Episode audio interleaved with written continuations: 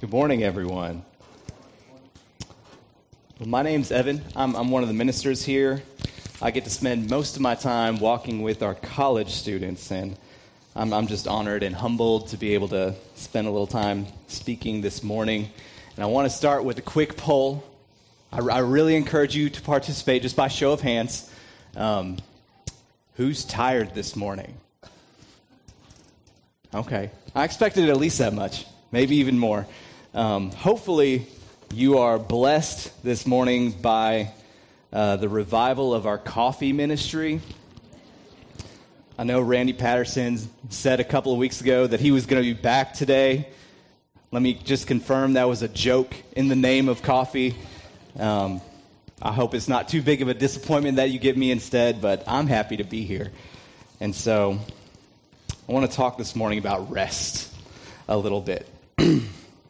I want to start with a little story. Um, yesterday, just yesterday, our, our family took a little family walk to our neighborhood park where our two year old Elizabeth loves to spend time on the swing and on the slides. And we just, we had a lovely time. We had a blast. But, and I'm sure some of you are familiar with this experience. We, we did have a lovely time until it was time to leave and walk home. There was screaming, there was crying, and we tried to reason with Elizabeth, but our efforts were futile because the time for reasoning had passed, for the sun was beginning to set. All that remained in store for us on the walk home was struggle. You know, we, we forewarned her of consequences for her actions. She disregarded our warnings. We gave her consequences, and she responded as though she were on the receiving end of great unexpected injustice. And we did that whole dance all the way home. Um, and we got home, at which point it was definitely time to get ready for bed. And as you can imagine, every little part of that process was also a battle because her decision making center had officially shut down. She had reached her emotional limit and she was pushing Danielle and me towards ours.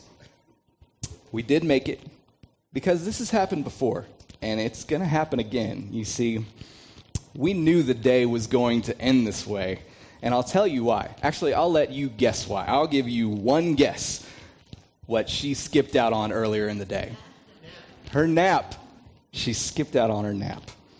You know, with small children, we know how important it is that they get their rest and we can easily recognize the signs that they haven't gotten it.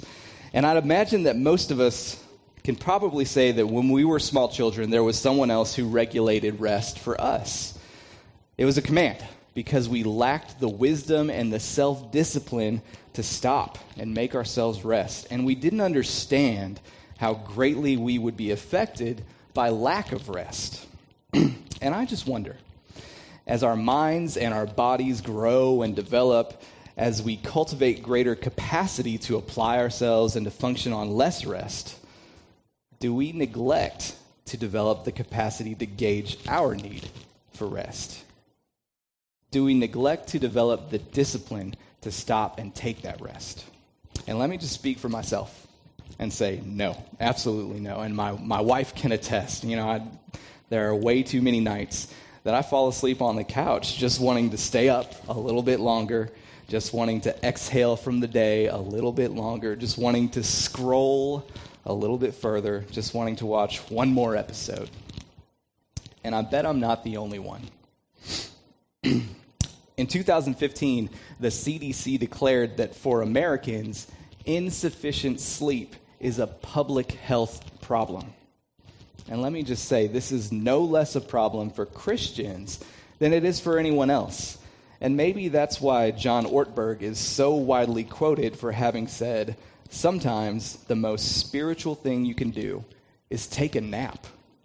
I think we need to hear that because we have a rest problem. And I would say that we know that we need rest, but I wonder how much thought we give to why we need rest. You know, how often do we ask ourselves, why did God order creation to operate on a rhythm of day and night? Why did God design our bodies and our minds to need rest and sleep? when God revealed himself to a nation of people who had known nothing but toil as a way of life for generations, and when he delivered that nation of people out of slavery in Egypt, why did he find it necessary to command that they observe a weekly day of rest? And why did he even impose a penalty of death for those who would break that command in certain ways? Perhaps most importantly, we should ask what do all these things tell us about who God is and what's important to Him? I, I, would say that our rest problem is a result of a certain sickness. And the spiritual aspect of this sickness can be easily overlooked. So, we're going to spend some time this morning thinking about what's important about rest. And my hope is that we might be compelled to seek rest in ways that are pleasing to the Lord and life giving to us. And so, the first thing I want us to think about this morning is that we need to rest in God's love for us. Psalm 127, verses 1 through 2 reads this way Unless the Lord builds the house, the builders labor in vain. Unless the Lord watches over the city, the guards stand watch in vain. In vain you rise early and stay up late, toiling for food to eat, for he grants sleep to those he loves. Now listen, there is no worthwhile endeavor or pursuit we engage in that is devoid of God's presence and involvement. We're God's handiwork, created in Christ Jesus to do good works, which God prepared in advance for us to do, right? And so, what does that mean for us? As we faithfully engage in the daily work that God has prepared for us, we can trust Him with the outcomes. We can trust Him with the things we can't control. We can trust that He's made us well. We can trust that He's equipped us well. And we can trust that even if things don't go the way we want them to, He will meet our deepest and our most basic needs as we seek His kingdom and righteousness. And because we can trust the Lord, we can sleep. We trust, when we trust that our good, loving Father determines our well being, we can work purposefully and rest peacefully. But when we fear that our work determines our well being, when we cease to find rest in God's love, our work can become anxious toil. But by the grace of God, when it becomes difficult for us to place our trust in what God is doing and what God will do, we have the benefit of being able to look back on what God has done in our own lives and in the lives of his people. We can remember how God has demonstrated himself time and time again to be trustworthy. In, in Psalm 116, which Gregory just read for us, verses 7 through 9 say, Return to your rest, my soul, for the Lord has been good to you. For you, Lord, have delivered me from death, my eyes from tears, my feet from stumbling, that I may walk before the Lord in the land of the living. I encourage you to take note of this verse save it somewhere. Let it be a reminder to us that because God is good to us and has been good to us, we can rest. um, back about five years ago, I, I was working at Bluegrass Christian Camp. I was interning in campus ministry here. I was in graduate school getting a seminary degree. And, and summers were especially busy. You know, surviving an entire summer of weeks of camp takes a toll. And, and I was beginning to reach my physical limit, I discovered. I, I, I just took too much on myself.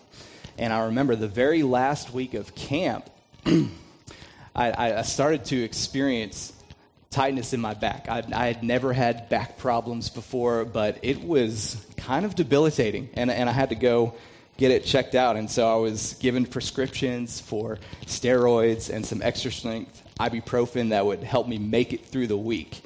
Um, and so I managed to survive that last week of camp. And then the day after the camp season ended, I hopped on a plane to go down to Abilene, Texas for an intensive week of coursework. Um, an intensive week for which I was wildly unprepared. And I just had to power through that week too. And I barely made it. And, and I woke up on my first morning back home with pink eye, a sinus infection, and a double ear infection. and it was like my body saying, hey, hey, you're 30 now. We can't keep doing this. and you know, I I don't tell that story to boast about what I was able to endure. If anything, it speaks to my foolishness, not my accomplishment. Because I, I had a great team, I had a great staff, but I didn't share the load well enough. I had enough time to work ahead for my course, but I fell victim to each day's busyness. And because I misjudged my own limits, because I was too proud and too stubborn to ask for help, I treated rest as a luxury instead of a priority. And how often do we do that?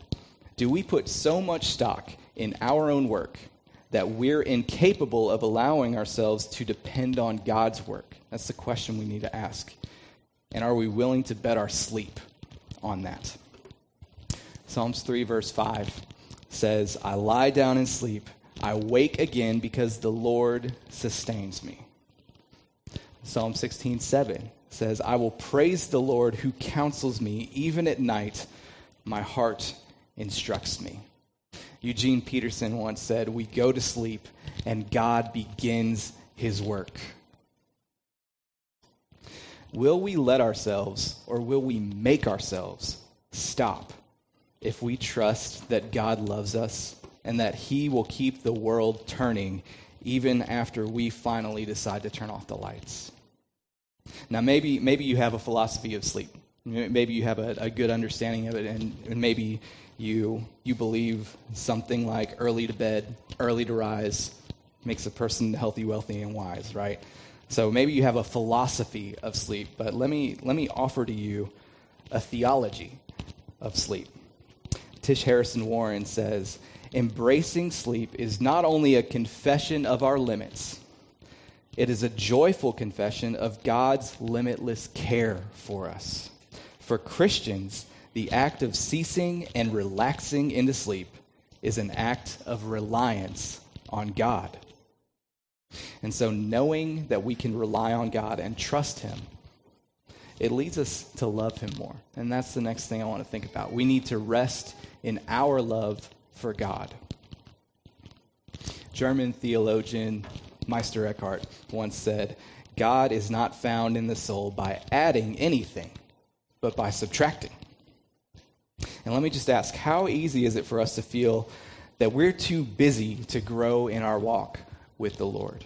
How easy and backwards is it for us to feel that busyness is a must, while time spent with God is optional, something to do if we're able to get around to it. As Barrett preached to us a few years ago, God doesn't desire to be one more thing to us. He wants to be our one thing. And that probably means that some other things need to go. and you know, I've, I've been careful not to use the S word so far this morning but I don't think we can avoid it any longer. Shabbat, Sabbath. As New Testament Christians, we generally consider the command and practice of Sabbath to be obsolete. obsolete. At the very least, it's a foreign concept to us because it has been so long removed from our faith tradition. Now, as a, as a people, we might loosely hold on to ideas of Sunday, the day that Jesus rose from the dead, as a day of rest. In fact, it wasn't all that long ago that Sunday was a day when there was less to do because blue laws prohibited a good deal of business activities on Sundays. But those laws have faded, and there's money to be spent, money to be made, sports to be played, projects to get done. And I would say that for most of us, this day of rest isn't really restful. And for that reason, this has been a tricky sermon for me to prepare because most of the books I'm reading that have things to say about rest, including the Bible, approach the subject in a context of Sabbath. And to be honest, I'm, I'm not ready to talk about it. I need the Lord to teach me more about it because it's so foreign to me. And honestly, I, I lack the faith to fully believe that it's doable for my family to set aside an entire day every week for rest, remembrance, and recentering. Excuse me.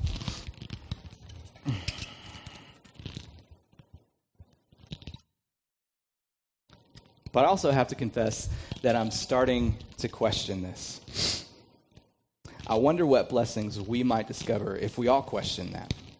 In, in Mark 2, verse 27, Jesus says, The Sabbath was made for man, not man for the Sabbath.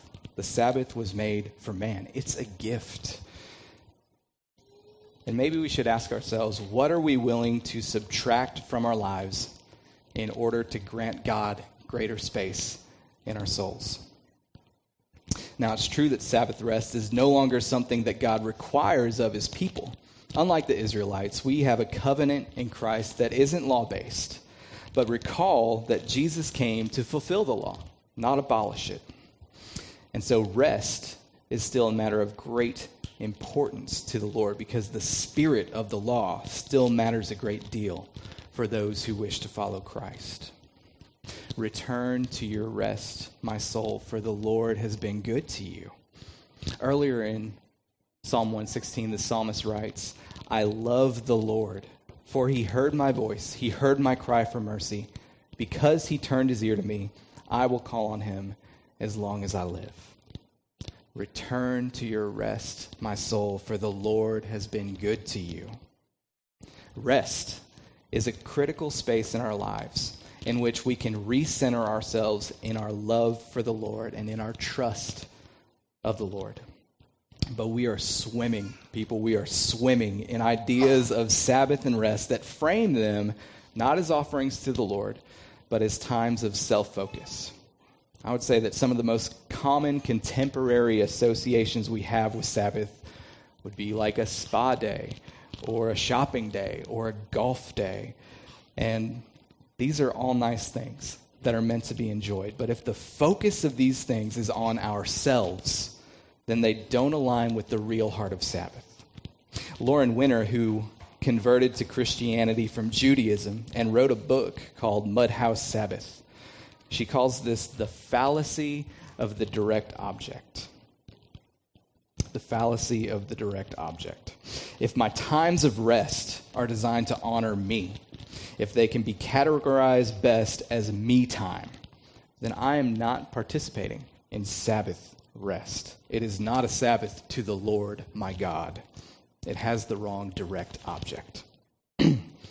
we need times of rest that help us to remember and appreciate God's creative work and God's redemptive work that we might love Him more for it. St. Augustine has, has famously said, You have made us for yourself and our heart is restless until it rests in you. We rest in him because we love him, and we love him because we can find rest in him. And when our hearts find rest in the Lord, we are changed. The last thought I want to spend some time on this morning is that we need to rest in our identity in God. Psalm 23 begins the Lord is my shepherd. I shall not want. He makes me lie down in green pastures. He leads me beside still waters. He restores my soul. He leads me in paths of righteousness for his name's sake. And we can ask ourselves, why does God make his sheep lie down? Why does God command rest under the law of Moses? Is because we are his. Walter Brueggemann, a, a theologian, he says, Yahweh is a Sabbath keeping God, which fact ensures that restfulness and not restlessness is at the center of life. Restfulness is at the center of God's life. God, in his infinite grace and wisdom, has ordered life to require that we stop from time to time and find rest in his goodness. But we set our hearts and our eyes on other things. And as we do that, we become His a little bit less. We place our trust and our identity in infinitely lesser things. Jesus speaks about this in, in the parable of the sower. He mentions seed that falls among thorns, and he says that the thorns grow up and choke out the seed, and the seed, the seed yields no grain. And Jesus goes on to explain to his disciples that the thorns represent the cares of the world, the deceitfulness of riches, and the desires for other things. The cares of the world, the deceitfulness of riches, and the desires for other things. These things choke out God's word in our hearts and keep it from bearing fruit. And what does that have to do with rest? Godly rest is a critical act of both affirmation and abstinence. We affirm that we belong to the Lord, and we affirm in rest that He loves us and we love Him. Also, in rest, we abstain from participating in practices and systems that are at odds with God's lordship. John Ortberg talks about this in his book, The Life You've Always Wanted. He talks about how the forces of society relentlessly mold us. And he, and he says this American society is filled with ideas and values and pressures and temptations about success and security and comfort and happiness that we will not even notice unless we withdraw on occasion. He makes me lie down in green pastures. He leads me beside still waters. He restores my soul. He leads me in paths of righteousness for his name's sake. Godly rest will allow us to be molded by our shepherd, not molded by our society. And we will see life and the world differently because of it. In Isaiah 55, God calls his people to think about life and wholeness differently. He says through Isaiah, Come, everyone who thirsts, come to the waters, and he who has no money, come, buy and eat. Come, buy wine and milk, without money and without price. Why do you spend your money for that which is not bread, and your labor for that which does not satisfy? Listen diligently to me, and eat what is good, and delight yourselves in rich food. When we participate in God's way of life, he will free us from false ideas about what we need, and He will delight us as He meets the needs of our bodies and souls. Henri Nouwen puts it this way When we set our hearts on the life in the Spirit of Christ, we will come to see and understand better how God keeps us in the palm of His hand. We will come to a better understanding of what we truly need for our physical and mental well being and we will come to experience the intimate connections between our spiritual life and our temporal needs while journeying through this world.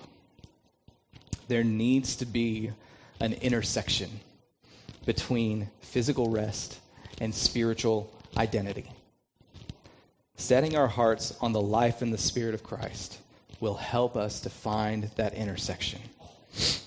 Walter Brueggemann says, Sabbath is not simply the pause that refreshes, it is the pause that transforms. When we rest in the Lord, we are transformed. We rest because He loves us. We rest because we love Him. And we rest because we are His. um, you know, just, just within the last couple of weeks, I, I, I felt something that I hadn't felt in my body for several years. It was tightness in my back, very similar to what I felt years ago at camp. It came out of nowhere. I hadn't done anything physical to strain myself. Um, I just felt off. I felt soreness in my surgically repaired knee. And I'd never felt that kind of soreness before. And, and all I can figure of where that soreness and that tightness came from is that I'm tired.